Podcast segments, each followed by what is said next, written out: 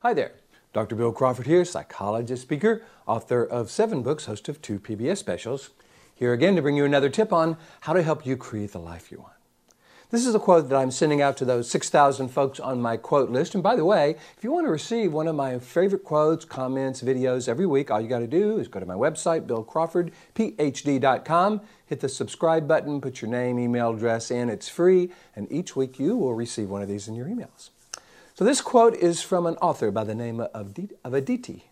She says, I wonder if all that weighs us down is truly ours to carry. I think there's wisdom in that. We can look at what's weighing us down, what's worrying us. Because, you know, there's a lot of things that require our attention, those things that we want to make sure we're paying attention to, that we're addressing when they need to be addressed.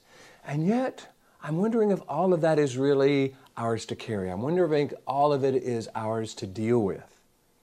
You know, there's an adage from the past that, that says basically, if you don't care, you don't worry. So people say, well, yeah, I, I, I worry because I care. But I think sometimes when we mix up caring and worrying, we do ourselves and the other person a disservice. I mean, if we're worried about someone else, well, yeah, okay, it does mean we care, but what's the message we're sending?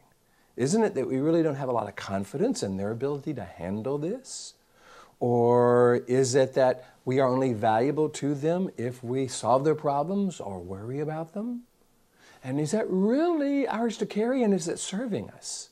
You know, when we worry, we trigger certain chemicals, stress chemicals, adrenaline, noradrenaline, and cortisol.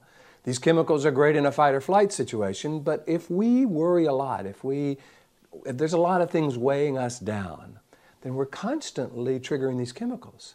That puts us in a diminished state that puts us in a state where it's harder to be there for others. Because I'm not saying we shouldn't be there for others. I'm not saying we shouldn't care about others or we shouldn't offer our help when we can.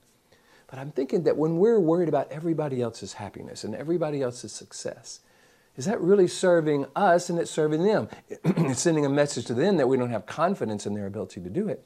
And I wonder if it's keeping us from looking at what we really need to look at if something's weighing us down and it truly is ours to carry, then we need to look at that. We need to make some decisions about that.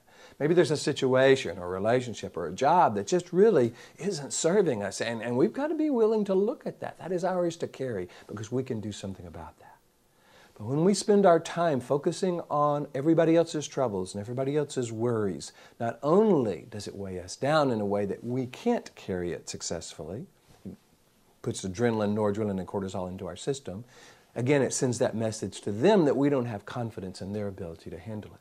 And if this is one of our kids or a really good friend, that's not a very empowering message to send.